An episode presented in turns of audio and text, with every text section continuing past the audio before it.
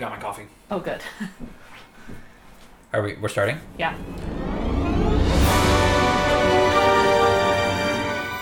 Okay, who's the host?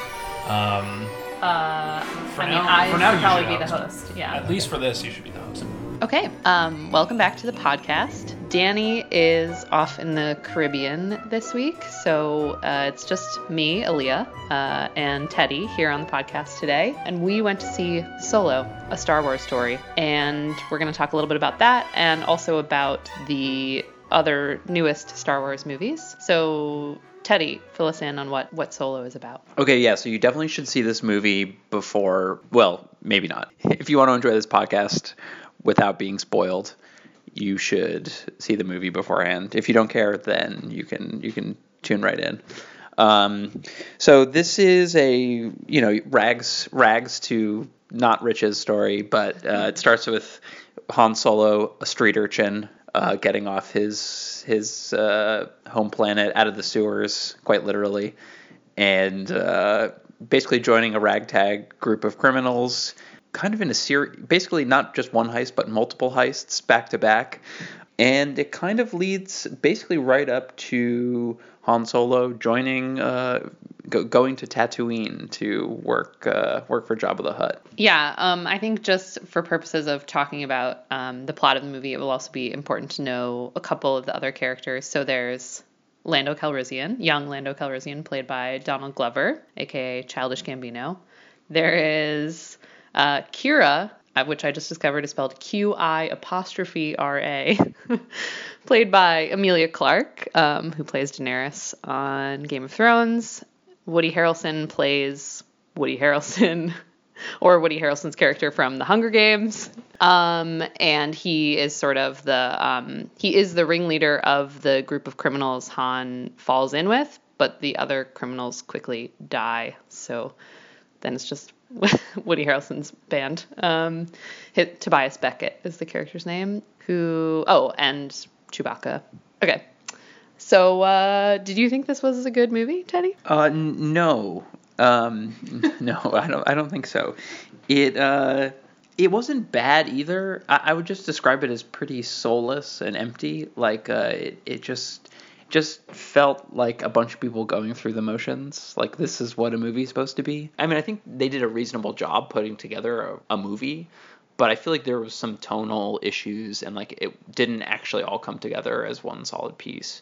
Something that's worth addressing, like the directors were fired af- basically after the movie was made, and Ron Howard came in and reshot a bunch of it, and like just like it, there was like a seriousness to the movie which wasn't bad, but like those guys are comedy directors for the most part, and like what we got wasn't and i think ron howard's good and he like knows how to put a movie together. Like i feel like it was paced well. Like it just felt totally empty. Like i i, I almost don't even really remember watching the movie.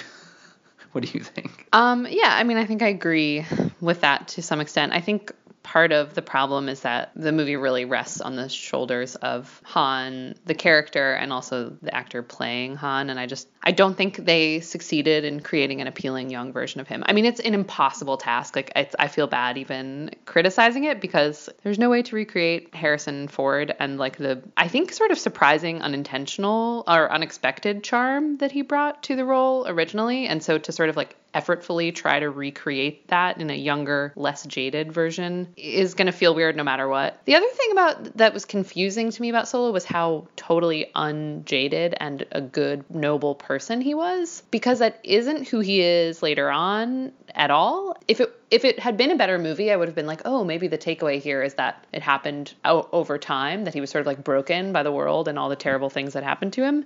But he just kept being so upbeat and smiley in the face of every challenge that arose in front of him. But yeah, I agree. Like structurally, I thought the movie worked pretty well. I actually thought the story, despite having, I think there was just like too much in the movie, I, I still liked the story. But I felt I uh, just a lot of the dialogue and sort of the smaller the smaller writing choices didn't work for me frequently enough that I felt like I was being taken out of it a lot. Um, anything else that you thought was good about the movie as a movie?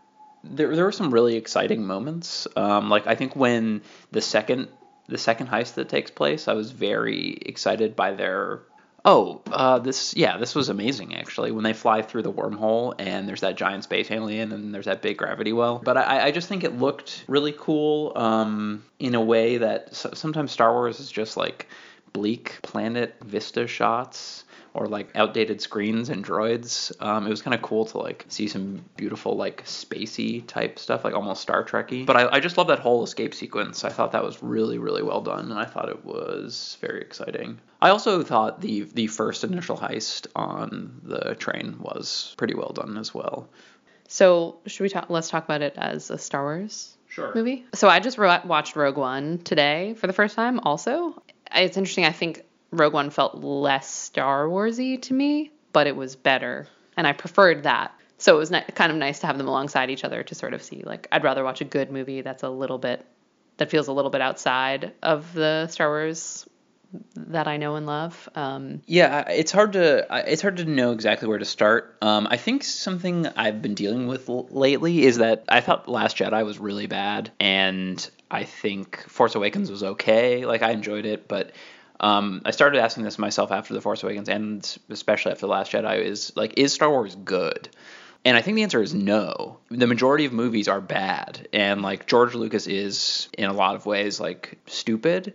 Um, and like ch- like childlike. Like I think the more power he had on his movies, the worse it was. Like I think you start to see that in uh, Return of the Jedi with like Ewoks. Like there was that big debate, uh, you know, I don't know if it's apocryphal, but it's like legendary where like Han Solo was like, I want to die in the last movie and he was like no this is like a movie for kids like you're like a hero like we can't have you die. It's not only that it's like full of panda bears and like teddy bears you know like that are cute and like hmm. beat up stormtroopers. And like the last jedi kind of does that right? Like with porgs i think they're called the little penguins. Bird thing. Yeah, oh, it's like like that is a Star Wars story, and it's just bad. And I don't know the direction to go. Like I, I, I you know I think we had two really good movies with Star Wars and Empire Strikes Back, and then the creator just kind of really got to realize his vision and it was terrible like you see the original trilogy that's like the auteur being able to do whatever he wants and it's like you know, David Lynch doing whatever he wants is Twin Peaks season three, right. and George Lucas doing whatever he wants is the most pathetic series ever created. One, two, three, Darth Maul, yeah. young Anakin, Hayden Christensen, all that, Natalie Portman. And so I don't know the direction that I really want to see this go. Like, I mean, I think we all crave really good hero stories and really good mythical stories. And I think that's kind of what Star Wars should be trying to do. Um, I think what's cool, like we what we're doing with the off years is like the extended universe stuff, and like Rogue One, I think is a perfect example of like we're building off like a little bit off the mythos, but just kind of b- making a movie in this world, and we're just gonna make a good story. talking about tone, though, I did also want to say just like aesthetically, it felt so much to me like the original trilogy for a lot of it in a way that I really liked. Like it was like very brown and like hazy and like t- lots of tubes hanging and weird stuff like that that just felt um, like really familiar to me and made me feel like I was back in back in in Star Wars, which was which I was excited about. Yeah, I, I think especially like Last Jedi when they go to the gambling planet, uh, where it's like really fancy. It reminded me of like the uh, Natalie Portman trilogy in like a really gross way. Like everything was like clean, and I know it was like a rich planet, and that was like kind of the point. But it was like it felt like a zoo almost. It was like here's a weird planet where there's like weird aliens, and that wasn't exa- quite the case in this. Like when they go to like the rich guy's frigate or whatever, like I feel like there was like some tasteful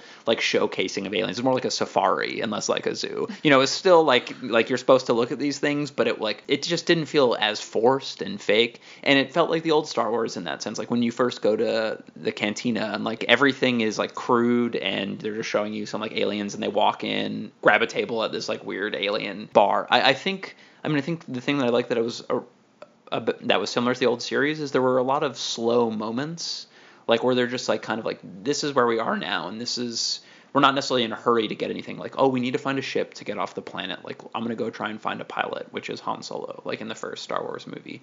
It's weird because like the last jedi is almost a comedy. It's like guardians of the galaxy levels of jokes. Like it's that i mean that's one of the reasons i hate the movie is like a hero journey story but especially star wars should be should take have to take itself a little seriously and it's hard to tell a compelling story where people are serious and earnest. I mean, Luke Skywalker's a little lame, and like that's part of the charm. Is like he's he's trying hard, and that's and like Han Solo gets to be funny because he's like the jaded rogue, and like that's that's his job. But like everybody is funny in the Last Jedi. I actually thought this movie did a pretty good job balancing those things. Like Han Solo is actually kind of serious for a lot of it. I mean, he makes like jokes, but they're like you're not supposed to laugh at them. You're just supposed to like think he's smart and like kind of like smile to yourself. And I thought that they did a good job with the, that type of humor, and it took itself seriously enough for the most part, which I did enjoy. Yeah, I guess I think of Han Solo's humor as being a little darker,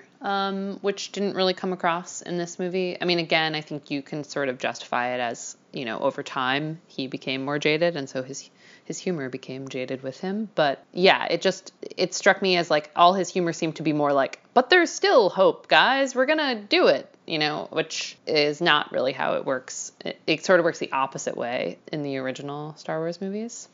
Yeah, I think I, I think you when you see people shift between different directors, like it's a weird problem to have. I mean, I think you know you want new directors to like be able to put their mark on the story and make their own film, but at the same time like you need them to preserve some of what was already done. And I mean, I think comics and stuff like that just kind of go to town and like characters change a lot and do various things. And I don't know if you're going to make nine movies about a character like it seems inevitable that something character breaking is going to happen. And there's just nothing you can do about it. Yeah and maybe we just at this point sort of have to accept that that's going that's to be part of the way that star wars works from now on as well yeah, I mean, I, I think Rogue One succeeds because it's unshackled from the universe largely. Um, I mean, I think it does some things with like Darth Vader and like the Rebel Alliance, but it's like it's really free to tell its own story, and Solo is very much not. And I mean, I think they kind of force themselves into a corner by their own doing, which is like we're going to have everything that happens here tie into the story we already know. Like this is the Kessel Run made in 12 parsecs. Like that doesn't need to happen. Like this is, and, and I mean, I think this is a problem with retcon in general, but like they put Han Solo's dice in every shot, and it's like, okay, this was hanging in the Millennium Falcon. Like, thanks for the Easter egg, and it's like not an Easter egg anymore when you show it in every fourth shot. You know, Han Solo won Millennium Falcon in a game of cards. Like, it's we're just checking off a lot of boxes and it just doesn't need to be that. Like we could have had a han solo story that didn't do every single thing we already know about him. It's like almost like mamma mia. Like we're telling we're telling we're, we're bound by the story someone else. We're like trying to structure string together a story along the line someone else drew for us but it's also just lame as an audience member. It's like when they start talking about the kessel run in parsecs it's like I know what you're gonna do. Like, this is just not fun for me. Like, that's not why I'm here. I'm like here to see a good movie. I'm not like here to for you to explain something that happened in the last film. Yeah, and it's funny because Rogue One is actually like plot wise, what had to happen over the course of the story was actually deter- predetermined. Whereas if you were making a Han Solo prequel, you could have told any story about his life at any time. But one thing I want to say, why I have it was like the most important note I had mentally was, which I think sums up the movie very well, is when Chewbacca tells him his name, right? I mean, like we were cracking up. He tells Chewbacca tells Han his name, and he's like Chewbacca. He's like, "There's no way I'm saying all that. I'm gonna have to come up with a nickname for you." Are you fucking kidding me? You're telling me how he came up with the nickname? Like, this is how people work. They come up with nicknames for other people. Like, we don't need Chewie, the nickname for Chewbacca, explained to us or justified through this movie. He could just start calling him Chewie. It's fine. Yeah. like, well, it's so that was like particularly egregious. But the weird, other weird thing about that moment is I don't really understand how you translate sounds from Wookiee into the Latin alphabet. like Chewbacca says something in Wookiee and Han is like Chewbacca, like what does that even? How does that work? Like what would the? Yeah, and then the nickname thing on top of it. Yeah, it's just. But yeah, I think that is like the a, a really good embodiment of the overall problem of the movie of explaining everything to the to the nth degree and the least interesting details. I also I think worth uh, talking about is the fuck you to George Lucas, which is Han shot first, right? The, the classic Greedo and Han Solo are in the bar. Greedo's gonna in the first Star Wars movie, he's gonna bring Han Solo to Jabba the Hutt, and in the original cut of Star Wars, Han shoots him under the table, like in cold blood.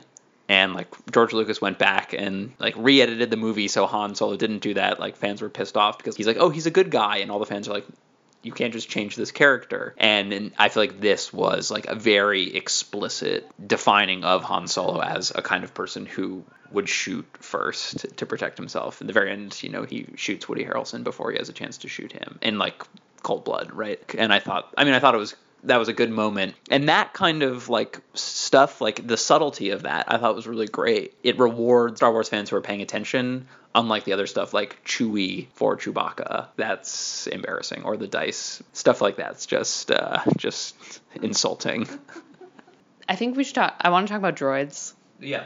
And I think we can talk about how they're used in in all the movies or sort of how they're depicted in all the movies. Um, I was very, very frustrated by the way the droids work in Solo. The new main droid character, L3, played by Phoebe Waller Bridge, who I'm a big fan of, and who I, I don't think her performance had anything to do with why it didn't really work very well for me, but she's Lando's droid. And um, sort of the premise of her character is that she is a droid rights advocate, like informally, not not in any formal capacity and yeah i really i really did not like the way that that was handled. Like i thought i thought that could be an interesting thing but it's like it's mocked throughout the movie by the characters and by the way the movie is written. It also doesn't really make sense. It feels like it's sort of a nod to the current political moment and like things that we are thinking about a lot now but really has no place in the world of the story. So often like i felt like it was taking me out of it. It, it also it felt like it was mocking her for being a droid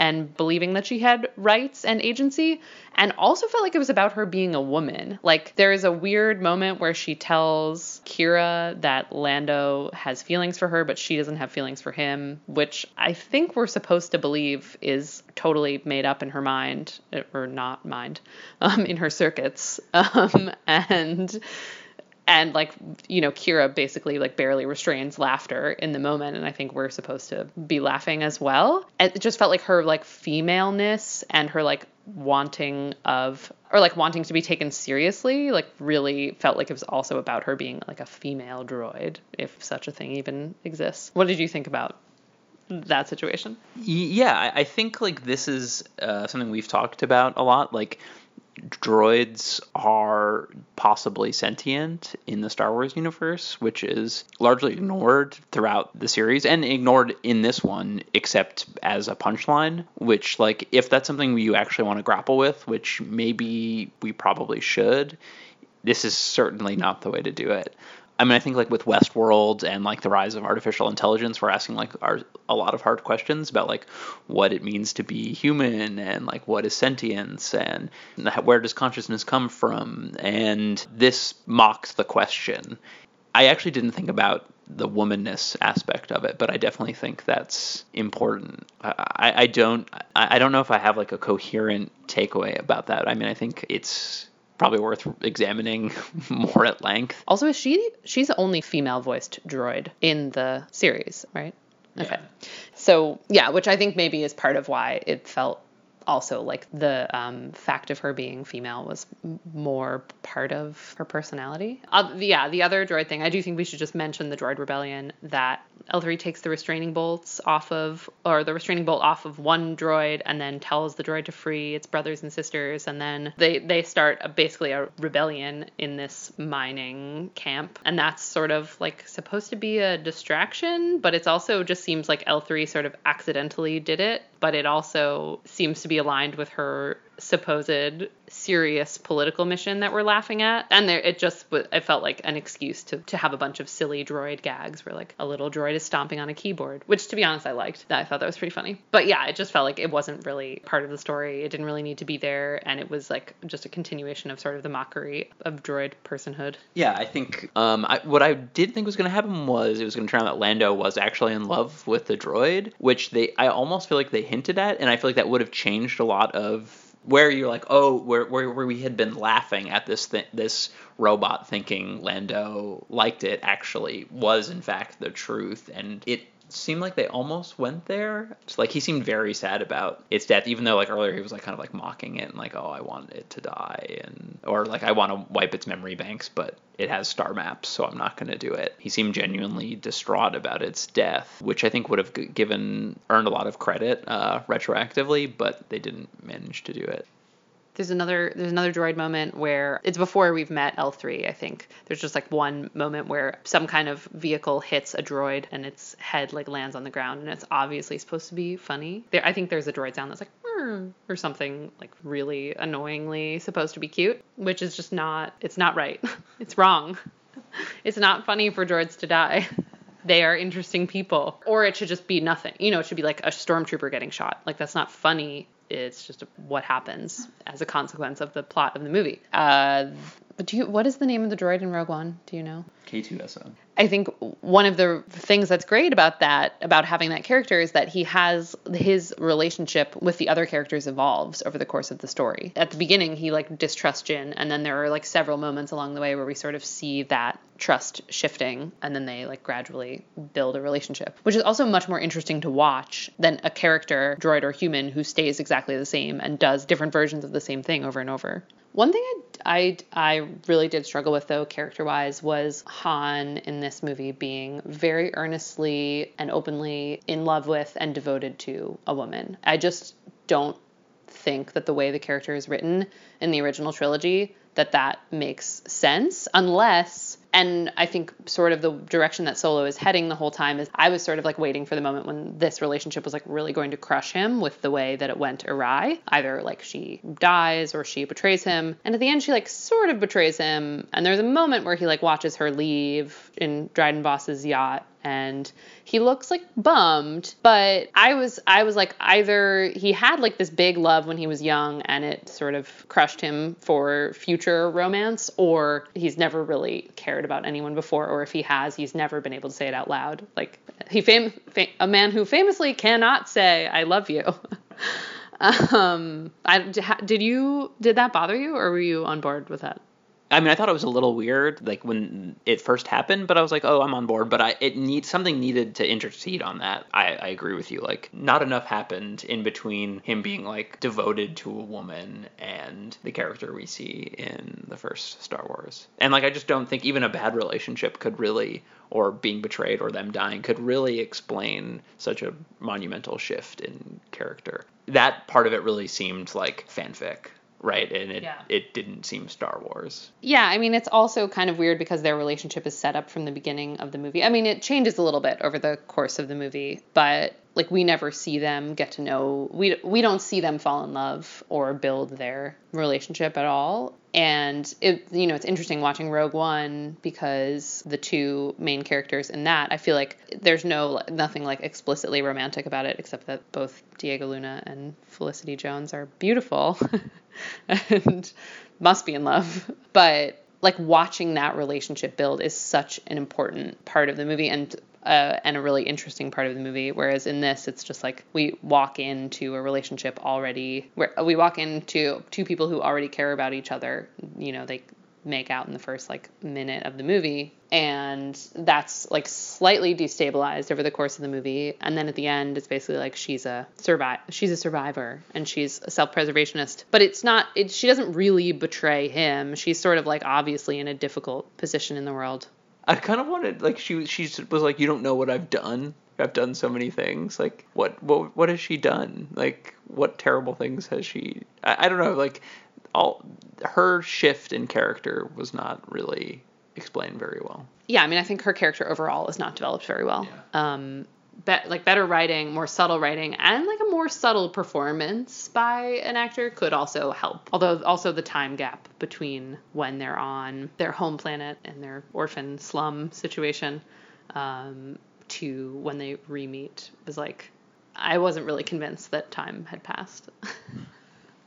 the act they looked the same the character seemed the same I, I also wanted to say like the lando character i thought was terrible and what Donald Glover. Yeah, just like I've heard he. I feel like everyone's talking about how great he is, and I mean, there's some things he's awesome in. Like I feel like everything I've seen in Atlanta is great, but he just did. I mean, I don't know how much he had to work with, but I thought was, he was especially bad in this movie. It's funny. I didn't feel that way at all. I th- I thought he was. I thought he was good. I mean, I wasn't like yeah, I wasn't super excited about anyone's performances in this movie, but I don't think that was an acting problem. I think that was a writing problem, um, and maybe a little bit of directing problem. But yeah, I, I did like Donald Glover. I didn't think the Lando character was that good. One thing I really, one little detail that I really did like was that he calls him Han, and that that was in there. Like that was super fun. Um, I feel like we looked at each other at that moment.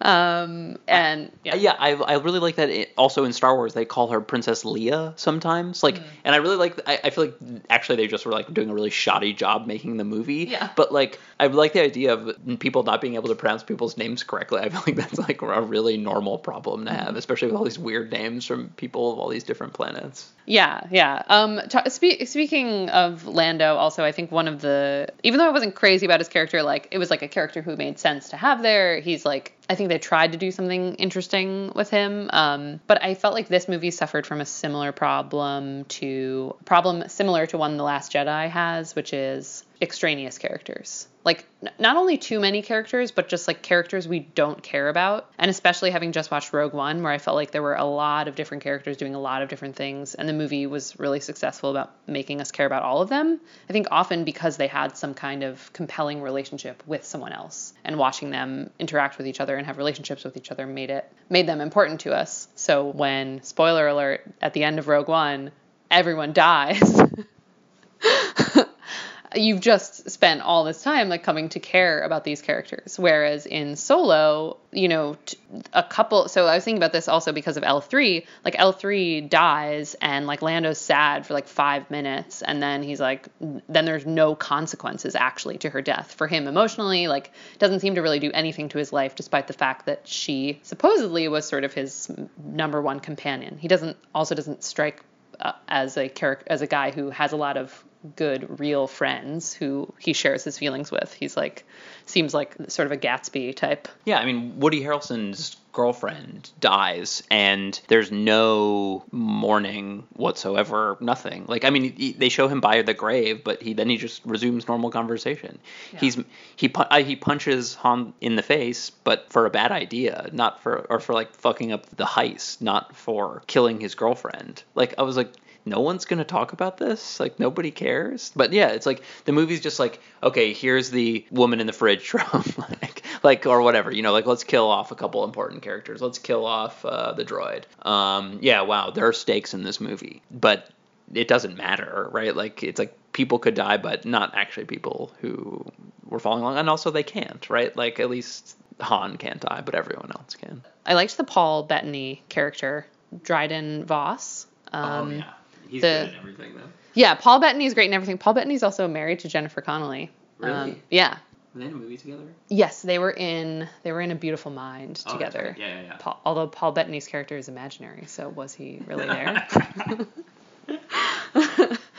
um, yeah, I really liked that character. I just I liked this sort of like capricious villain, and he felt really unpredictable. This guy, I felt like you could really justify him keeping people around, killing people, torturing people, like anything. I I felt like would have would have made sense for him, which was exciting. Oh, I, I also want to talk about the weird moment where he is a imperial soldier. He's in a like in a foxhole and someone's screaming my legs, my legs. It's like what am I watching right now? Like these aren't war movies. And also if it is despite, despite what the name might suggest. yeah but if it is like actually deal with it like this doesn't at all. And it's like like we'll just play a, like a sound clip of like someone screaming about their legs getting blown off. It just seems so like lazy but also disrespectful to like war and like soldier. It just it just seemed really gross. And i was like yeah it, it it didn't fit. Like, and or if they were gonna like, also so Han Solo was an Imperial trooper. That just seems like a weird thing to make for this character. But again, I was like, oh, maybe this is part of how Han got, you know, sort of like jaded and afraid of intimacy and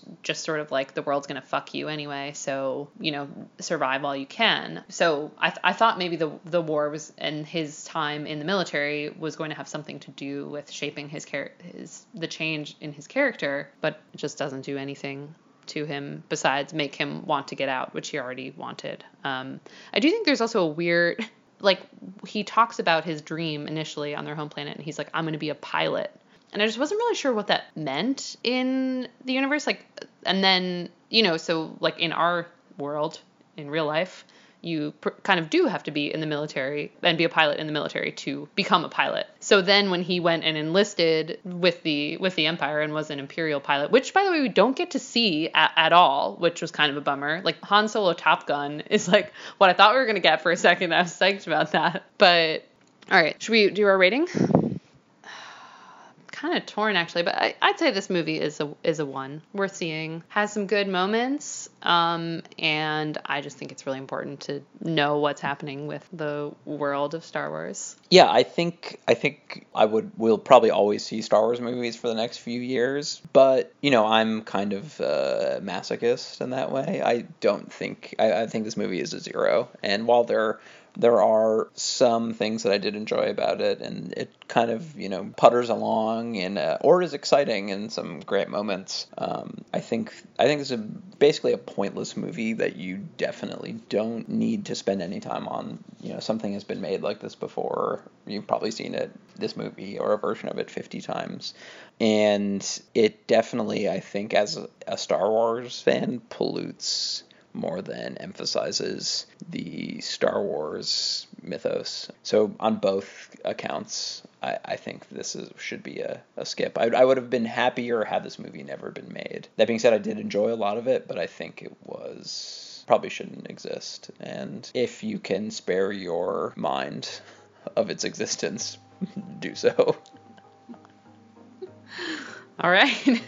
So uh, thanks for joining us again on the podcast. Um, hopefully, we'll have Danny back next time. Our intro music is Happy Haunts by Aaron Kenny, and the song you're listening to right now is Data Dealer by Infinity Shred. If you want to tell us what you thought of this episode or let us know what you'd like for us to talk about next, you can find us on Twitter at Danny Papes, at Teddy Papes, and my Twitter handle is too hard to spell, so just type my name into the search bar. Bye. Bye.